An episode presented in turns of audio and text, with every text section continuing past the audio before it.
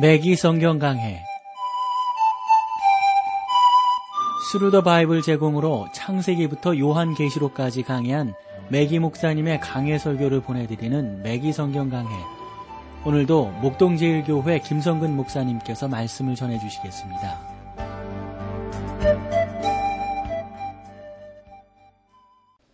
애청자 여러분 안녕하셨습니까? 맥기 성경 강해 자, 오늘도 여러분들을 호세아서로 모시는데요. 우리가 호세아서 3장, 지난 시간에 1절 조금 다루었어요. 그러니까 3장의 총 주제가 호세아에게 고매를 다시 되려오라는 명령이 주어지게 되는 거예요. 그래서 1절 지난 시간에 봤지만 한 번 더 보면 여호와께서 내게 이르시되 이스라엘 자손이 다른 신을 섬기고 건포도 떡을 즐길지라도 여호와가 저를 사랑하나니 너는 또 가서 타인에게 연애를 받아 음부된 그 여인을 사랑하라 하시기로.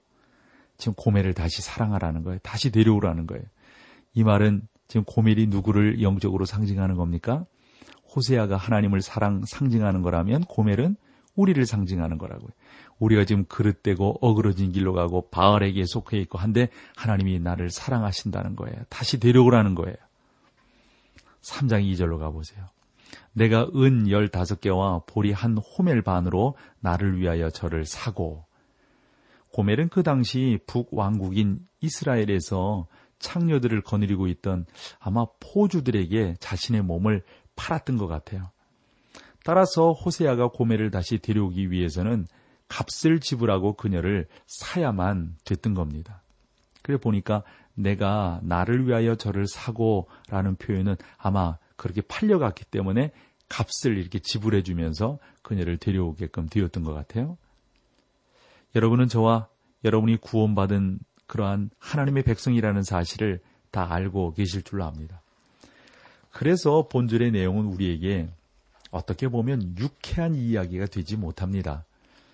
본절이 오늘날 설교 본문으로 자유, 자주 사용되지 않는 이유가 바로 여기에 있다고 보는데요. 보수적인 집단에서는 하나님을 향한 헌신이나 희생 또는 그분께 우리의 삶을 바치는 것에 대해 자주 말을 하죠. 자주 설교를 하고요. 그러나 사랑하는 여러분, 여러분에게 가장 먼저 필요한 것은 하나님 앞에 죄인으로 나가는 것 아닌가요? 여러분은 먼저 구원받아야 합니다. 호세아가 창녀인 자기 아내를 돈 주고 다시 산 것처럼 하나님께서 우리를 구원하신 방법도 그와 같은 겁니다. 여러분과 제가 이러한 사실을 깨닫기 전에는 우리가 하나님께 대한 진정한 헌신이 무엇인지를 알 수 없었던 거죠. 내가 은 열다섯 개와 보리 한 호멜 반으로 나를 위하여 저를 사고 그랬는데요. 호멜은 남편으로부터 용서받을 만한 자격이 없었습니다. 마찬가지로 우리 역시 우리의 죄를 위해 지불된 구원의 대가를 받을 만한 자격이 없는 사람들이었습니다. 너희가 알거니와 너희 조상의 유전한 망령된 행실에서 구속된 것은 은이나 금같이 없어질 것으로 된 것이 아니요 오직 흠 없고 점 없는 어린 양 같은 그리스도의 보배로운 필요한 것이니라. 이게 하나님의 사람 베드로가 베드로전서 1장 18절에 19절에 말씀한 건데 우리를 구원하기 위해 그리스도께서 피 흘리시지 않았다 않았으면 않으면 안 된다 하는 것이죠. 그래 예수님 없이 우리에게는 구원이 없다 하는 겁니다. 여러분과 제가 구원받기 위해서는 예수 그리스도께서 꼭 고난을 받으셔야만 됐고요. 십자가에 달려 죽으셨어야만 됐습니다. 왠지 여러분 아시죠? 이것은 우리가 버림받은 죄인으로 죄 가운데 팔렸기 때문입니다. 저는 뭐 이렇게 이 목사로서 이렇게 사역을 하면서 이렇게 하나님의 교회도 섬기고 방송 사역도 하고 이렇습니다만 복음에 대해서는 전혀 언급하지 않은 친구가 있습니다. 그는 우리가 죄인으로 하나님 앞에 나아가야 한다는 사실에 대해서 일체 말하지 않습니다. 그는 교인들에게 여러분은 예수님을 사랑해야 합니다. 여러분은 하나님을 섬기고 그분께 순종해야 합니다. 라는 식의 설교만을 하는 것이죠. 하나님은 사랑이십니다. 사랑하는 뭐 방송 가족 여러분, 하나님은 사랑이십니다. 이런 식으로만 말을 하는 거예요. 그런데 여러분, 우리에게 있어서 가장 우선시 되어야 할 것은 그런 것들이 아니죠. 그러니까 이런 거 있잖아요. 사실 이렇게 말하는 게 더 낫지 않을까 싶어요. 음? 차라리 무덤에 찾아가라. 어 형제들이여 어, 내 말에 귀를 기울여 주시오. 우리 모두가 보다 좋은 일을 시작합시다. 지금부터 우리의 모든 삶을 하나님께 헌신하는 삶을 시작하십시다. 여러분 왜 그러는 겁니까? 무덤에 있는 자들은 모두가 죽은 자들이기 때문입니다. 그들은 아무것도 할 수 없습니다. 우리가 구원받기 위해 하나님께 나아가기 전에는 우리가 불법과 죄 가운데 죽은 자로 있게 되는 겁니다. 우리에게는 하나님께 드릴 수 있는 그분을 기쁘시게 할 만한 삶이 없습니다. 우리의 죄의 문제가 해결되기 전에는 우리가 거듭나 새로운 성품을 받기 전에는 우리가 하나님을 기쁘시게 할 수 있는 것이 아무것도 없다 하는 겁니다. 호세아서 3장 3절을 보겠습니다. 저에게 이르기를 너는 많은 날 동안 나와 함께 지내고 음행하지 말며 다른 남자를 좋지 말라. 나도 어, 내게 그리하리라 하였노라. 참 여러분 이것도 그 이제 메기 목사님 그 설명하신 그 내용을 이렇게 보니까요. 어, 언젠가 그 한 남자로부터 그 이제 아마 전화를 받으신 것 같아요. 자기 아내가 아, 자기한테 그 충실치 못하다 하는 사실을 발견했다는 거죠. 그러면서 이제 메기 목사님에게 그런 얘기를 쭉 한 거예요. 그는 사실을 입증하기 위해서 형사를 통해서 자기 아내의 행적을 뭐 그 그런 거 있잖아요. 그 사리 탐정 뭐 미국 같은 경우는 그러한 경우가 많으니까 그 막 좋게 했던 것 같아요. 근데 여러분 그의 심정을 한번 상상해 보자 하는 겁니다. 아내가 자기에게 불충실하다는 사실을 발견한 남자의 마음, 그 남편의 마음 얼마나 속에 터졌을까요? 저는 그보다 더 속상한 일이 없을 거라고 생각해요. 그런데요, 하나님께서는 당신의 백성을 향해 이렇게 말씀하고 계시잖아요. 이것이 바로 너희가 지금 행한 것이다. 너희는 지금까지 창녀와 같은 짓을 했다. 오 너희가 입으로 나를 여호와 하나님 이렇게 부르고는 있지만 너희는 다른 신들을 섬겼다. 너희는 내게 떠나 있었다. 더 이상 나를 섬기지 않았단 말이죠. 그러한 우리를 향해서 하나님께서 우리를 사랑하시는 거예요. 다시 찾아오시는 거예요. 불륜을 저지르고 있는 자기 아내를 형사들을 통해 가지고 조사하는 그 남편의 마음이 어떻겠어요? 예수님께서 마태복음 7장 22절 23절에 이렇게 말씀했거든요. 그날에 많은 사람이 나더러 이르되 주여 주여 우리가 주의 이름으로 선지자 노릇하며 주의 이름으로 귀신을 쫓아내며 주의 이름으로 많은 권능을 행치 아니하였나이까 하리니 그때 내가 주에게 밝히 말하되 내가 너희를 도무지 알지 못하니 불법을 행하는 자들아 내게서 떠나가라 하니라. 저는 지금부터 여러분이 그동안 듣지 못했던 아마 가장 혹독한 것에 대해서 좀 이런 말씀을 하나 드리고 싶은데요. 그것은 만약에 하나님의 말씀을 부인하고 그리스도의 신성을 부인하며 하나님께서 예수님께서 죄인을 위해 돌아가셨다는 사실을 부인하는 그런 설교자가 목회하는 교회는 진정한 교회가 아니다라는 사실을 여러분들에게 다시 한번 강력하게 말씀을 드립니다. 여러분 예수 그리스도의 십자가를 이야기하지 않는 교회는 교회가 아니죠. 그렇죠. 예수 그리스도가 말씀되어지지 않고 예수 그리스도의 교훈인 성경이 우리 가운데서 가장 중요하게 여겨지지 않는다면 그 어떻게 교회이고 하나님의 말씀이고 설교일 수가 있겠어요? 그건 그렇지 못하단 말이죠. 그리고 이제 이건 뭐 찬양 후에 우리가 살펴보아야 될 것 같은데 이 3장 4절과 5절은요. 아마 예수 그리스도의 강림에 대한 날짜를 정하고 예언에 대해서 연구하는 사람들에게 아마 좋은 답을 주는 성경의 예언에 관한 가장 중요한 절들 가운데 하나지 않는가 싶어요. 이 4절과 5절이요. 그래서 본장은 불과 다섯 줄밖에 되지 않는 짧은 장이지만 하나님의 말씀에 있는 예언에 대한 매우 훌륭한 절들 가운데 하나라고 봅니다. 유대인 신자의 훌륭한 시브리 학자인 찰스 와인버그 박사는 이 3장에 대해서 이렇게 표현을 했어요. 본장은 하나님의 모든 계시 가운데 있는 예언에 대한 가장 훌륭한 선포에 속하는 것에 의심의 여지가 없습니다. 라고 말이죠.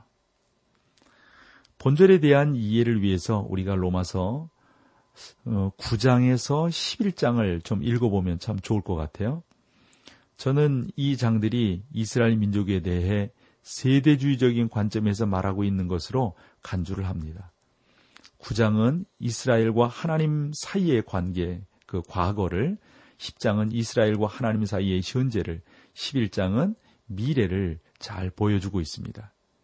그래서 이스라엘에 대한 호세아는 어, 호세아서는 이렇게 말하고 있음을 우리는 좀 찬송을 함께 나누고 계속해서 말씀을 나누도록 하겠습니다.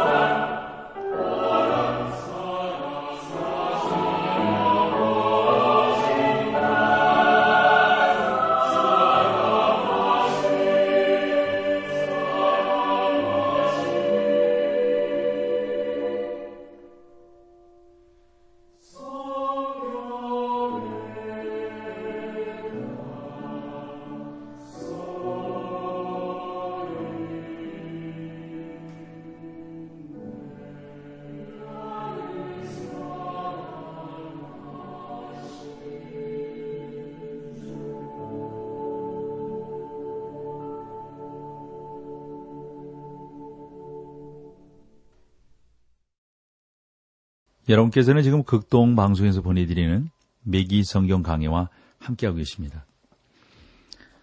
에, 우리가 그, 이 3장 4절 5절을 통해서 예수 그리스도의 강림에 대해서 날짜적으로 참 그 궁금해하는 그런 사람들에게 좋은 하나의 어, 예를 제시하고 있다라고 말씀을 드렸는데요. 우리 본문으로 들어가 보죠. 3장 4절입니다. 이스라엘 자손들이 많은 날 동안 왕도 없고 군도 없고 제사도 없고 주상도 없고 에봇도 없고 드라빔도 없이 지내다가 이스라엘 자손들이 많은 날 동안 왕도 없고 군도 없고 여러분은 지금까지 하나님께서 호세아에게 정확한 날수를 제시하지 않으신 것을 알 수 있을 겁니다. 하나님께서 이스라엘 자손에게 그들이 본토에서 쫓겨나다가 다시 돌아오게 될 것을 어, 말씀하시는데 그럴 때마다 세 차례에 걸쳐서 정확한 기한을 예고하신 것, 그걸 우리가 알고 있다고요. 이런 것에 비해 보면 매우 이례적인 것입니다. 하나님께서는 그들을 본토에서 쫓아내실 때마다 마지막 때를 제외하고는 그들이 얼마나 오랫동안 포로 생활을 해야 할지를 어, 말씀해 주셨습니다. 그중 첫 번째는 아브라함에게 말씀해 주신 거예요. 하나님께서 아브라함에게 그렇게 말씀하셨잖아요. 내가 이 땅을 내게 줄 것인데 이 땅은 어, 내 것이 되리라. 그러나 나는 네 자손으로 얼마 동안이요? 430년 동안을 이 땅에서 떠나게 하리라. 그들은 애굽으로 쫓아날 것이요 430년 후에 내가 그들을 다시 돌아오게 하리라. 그래 가지고 실제적으로 돌아왔지 않습니까? 그러므로 하나님의 예언은 문자 그대로 이루어졌다고요. 또 어떤 경우가 있었어요? 두 번째 경우 기억되세요? 하나님께서 에레미야를 통해서 말씀하셨어요. 에레미야야, 너희의 죄로 인해 너희가 70년 동안을 그곳에 가게 되리라. 여러분 이 예언도 이스라엘이 멸망한 후 그대로 바벨론 포로 이루어졌잖아요. 그런데 호세아서는 여기에서 북 이스라엘 백성들에게 이스라엘 자손들이 많은 날 동안 왕도 없이 지내게 될 것을 말하고 있습니다. 그러면 여러분, 많은 날이란 어느 정도의 기간을 의미하는 것일까요? 우리 주님 예수께서 서기 2000년 전에 재림하실 것이라고 말하는 사람들이 있었습니다. 저는 그들이 성경에 어떤 말씀을 근거로 그렇게 말을 했는지 알 수가 없어요. 사실은 그것은 몰라요. 그렇지 않고는 자기들이 하나님으로부터 뭐 흔한 말로 직통 계시를 받았는지 뭐 물어봐야 되겠죠. 뭐. 음? 그런데 저는 적어도 어떤 한 사람도 이러한 계시를 어, 받지 못했다. 그건 저는 뭐 분명하게 믿으니까요. 분명히 말하건대 그것은 많은 사람들이 하나님의 말씀에 무지해서 뭐 이런 소리도 들었다, 저런 소리도 들었다. 뭐 다미성교에도 나오고 뭐 이상한 그러한 헛소문을 퍼뜨리는 사람들이 많이 나오게 되는 것입니다. 하나님께서 우리에게 그러므로 많은 날이라고 말씀하신 것은 정확한 숫자를 제시하지 않고 있어요. 그러니까 언제인지 몰라요. 그래서 이유가 무엇인가를 우리가 알아야 되는데 그것은 하나님께서 이스라엘이 주전 70년 자기들의 조국을 떠나 다시 귀환하기까지의 기간 동안에 당신의 이름으로 이방인들 사이에서 백성을 부르시지 않습니까? 교회를 세우시고 어, 우리 하나님께서 그렇게 하셨어요. 그리고 백성들도 그렇게 했고요. 저는 여기에서 우리가 지금 마지막 때를 살고 있다고 하는 것을 다시금 상기하고 싶습니다. 이에 대해서 그렇다면 주님의 재림이 가까우고 있다는 것을 의미하는 것인데요. 그러한 또 질문을 또 던져보기도 하죠. 그러나 저는 주님께서 승천하신 후 우리가 1900년 이상을 마지막 때란 이름 속에서 살아왔음을 여러분들과 함께 나누게 됩니다. 그래서 예수님은 계시록에서 보라 내가 속히 오리니 이게 계시록 3장 11절, 22장 7절 말씀 아니에요? 그 후로부터 약 2000년의 세월이 지났단 말이에요. 따라서 저는 주님께서 내일일지 다음 주일지 내년일지 아니면 금세기일지 다음 세기일지 우리가 전혀 예측할 수 없는 시대를 살아가고 있다는 겁니다. 저로서는 그것에 대해 전혀 알 수가 없습니다. 다만 우리는 주님의 재림에 대한 환경이 너무 무르익어 가고 있고 교회가 세상으로부터 들림 받을 때가 가까워오고 있다는 사실에 대해서만 분명히 말을 할 수 있다고 봅니다. 특별한 건 알 수가 없어요. 그래서 호세아 본절에서 그 날에 대한 대한 정확한 기한이 밝혀지지 않는 이유는 성경에 교회란 이름이 없고 휴거에 대한 정확한 때의 언급을 하고 있지 않기 때문이다 하는 겁니다. 진정한 교회에 속한 우리는 거룩한 백성이지만 이름이 없습니다. 저는 신자들 중에는 뭐 장로교인도 있고 감리교인도 있고 뭐 순복음교회 교인들도 있고 침례교인들도 있고 다 그러지 않습니까? 하지만 하지만 예수 그리스도 교회라고 하는 이름, 교파라고 하는 이름은 다르지만 예수 그리스도를 믿고 그분의 인도함을 받으며 살아간다고 하는 것은 다 동일하다는 말씀이죠. 아, 우리가 이 교회라고 하는 것도 조금 더 생각을 해봐야 되는데 교회에 대한 한 가지의 어, 나름대로의 이름을 여러분들에게 좀 아, 암시할 수 있는데요. 값비싼 진주에 비유해서 어, 장사인 예수님께서 교회를 상징하는 그 진주를 사셨습니다. 이제 예수님이 지금 상인이신 거죠. 여러분이 알고 있는 것처럼 예수님께서는 교회를 사시기 위해서 엄청난 대가를 지불하시죠. 그런 의미가 이 안에 있죠. 그러나 일반적인 생각을 해보자고요. 진주를 나타내는 말은 마카리데스라는 그런 단어이거든요. 따라서 우리가 교회에 어떠한 이름을 부여하면 무엇보다도 어, 마가렛으로 불려야 한다고 생각을 합니다. 여러분은 지금까지 마가렛 교회라는 이름을 들어보신 적이 있습니까? 어, 메기 목사님은 자기 친구 중에 하나가 마가렛이란 교회의 이름을 어, 나름대로 방문한 적이 있다라는 것을 당신께 소개해 줬다고 어, 메기 목사님은 그 책에다가 기록하고 있는 것을 보게 됩니다. 교회에는 이름만 없을 뿐이지 뭐 지정된 날짜도 이제 없습니다만 여러분 그 교회는 철저하게 성령 하나님의 역사와 강림이 나타나는 그러한 곳이라고 하는 사실을 그리고 일반적인 관점을 갖고 교회를 바라보아서는 안 된다고 하는 것을 우리가 다시 한번 이 본문을 보면서 깨닫게 되는 것입니다. 이스라엘 자손은 오랫동안 왕이 없이 지내왔습니다. 그곳에는 오늘날 자기들이 속한 지파를 알 수 있다고 말하는 자들이 있습니다. 저는 그것을 전혀 믿고 싶지 않았던 것이죠. 하지만 그들은 어, 그렇게 주장하고 있습니다. 오늘날 이스라엘 중에는 자기가 어, 다윗의 혈통에 속해 있고 다윗의 어, 나름대로 보좌를 계승할 자라고 말할 수 있는 자가 아무도 없다 하는 것입니다. 이렇게 주장하는 어, 주장할 수 있는 유일한 분은 오직 하나님 우편에 앉아 계신 예수 그리스도이십니다. 그분은 만왕의 왕이십니다. 만주의 주가 되시는 우리 주 예수 그리스도 그분밖에 없습니다. 그런데 이스라엘은 자기들의 이러한 왕을 거스려 거절을 했고 나름대로 왕에게 아, 이 모든 것들을 어, 질문하게 되는 그러한 결과를 낳게 되었던 겁니다.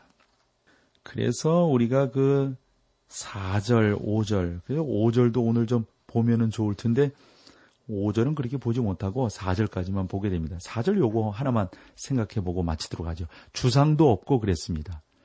하나님께서는 이스라엘에게 어떠한 신상도 허락하지 아니하셨습니다. 하나님께서는 그들에게 너를 위하여 새긴 우상을 만들지 말고 또 위로 하늘에 있는 것이나 아래로 땅에 있는 것이나 땅 아래 물 속에 있는 것에 아무 형상이든지 만들지 말며 라고 명령을 하셨습니다. 그러나 종교적인 목적과 관련된 여러 가지 도구들을 주시긴 주셨죠. 예를 들어 본절에 언급되어 있는 에봇, 드라빔, 바로 그런 것들입니다. 에봇은 제사장이 입었던 성의를 말하는데요. 그리고 드러빔은 하나님의 뜻을 알고자 할 때 사용한 도구였습니다. 그 제비 뽑기 할 때. 그렇죠. 이스라엘 백성들은 그것들을 그런데 숭배하기 시작했다는 겁니다. 하나님께서는 지금 이스라엘이 우상 숭배에서 떠나 정말 하나님의 온전한 의를 좇는 백성들이 되기를 소망하고 계신 거죠. 즉 그들이 어떠한 신상도 새겨서는 안 될 것을 말씀하십니다. 이것이야말로 우리가 오늘날의 이스라엘에 대해 분명히 알 수 있는 한 가지 사실입니다. 그들은 오늘날 우상을 섬기지 않고 있습니다. 비록 그들이 하나님께 돌아오지 않았지만 우상으로부터 떠나 있었던 것은 분명한 사실입니다. 그러나 우리는 좀 조심해야 되겠어요. 하나님 기쁘시게 해드려야 되겠어요. 그 하나님을 찬양하며 나가는 저와 여러분 되기를 소망합니다. 자, 오늘 여기까지 하죠. 함께 해주셔서 고맙습니다. 맥기 성경 강해 지금까지 Thru the Bible 제공으로 창세기부터 요한계시록까지 강해한 맥기 목사님의 강해 설교를 목동제일교회 김성근 목사님께서 전해주셨습니다. 이 시간 방송 들으시고 청취 소감을 보내주신 분께는 나침반 출판사에서 신앙서적을 보내드립니다. 청취 소감을 남겨주실 분들은 극동방송 홈페이지에 매기 성경 강해로 들어오셔서 사연을 남겨주시거나 문자로 참여하실 분들은 한 통에 50원의 유료 문자 샵 1069, 샵 1069번으로 보내주시기 바랍니다. 매기 성경 강해 오늘 순서를 마칩니다.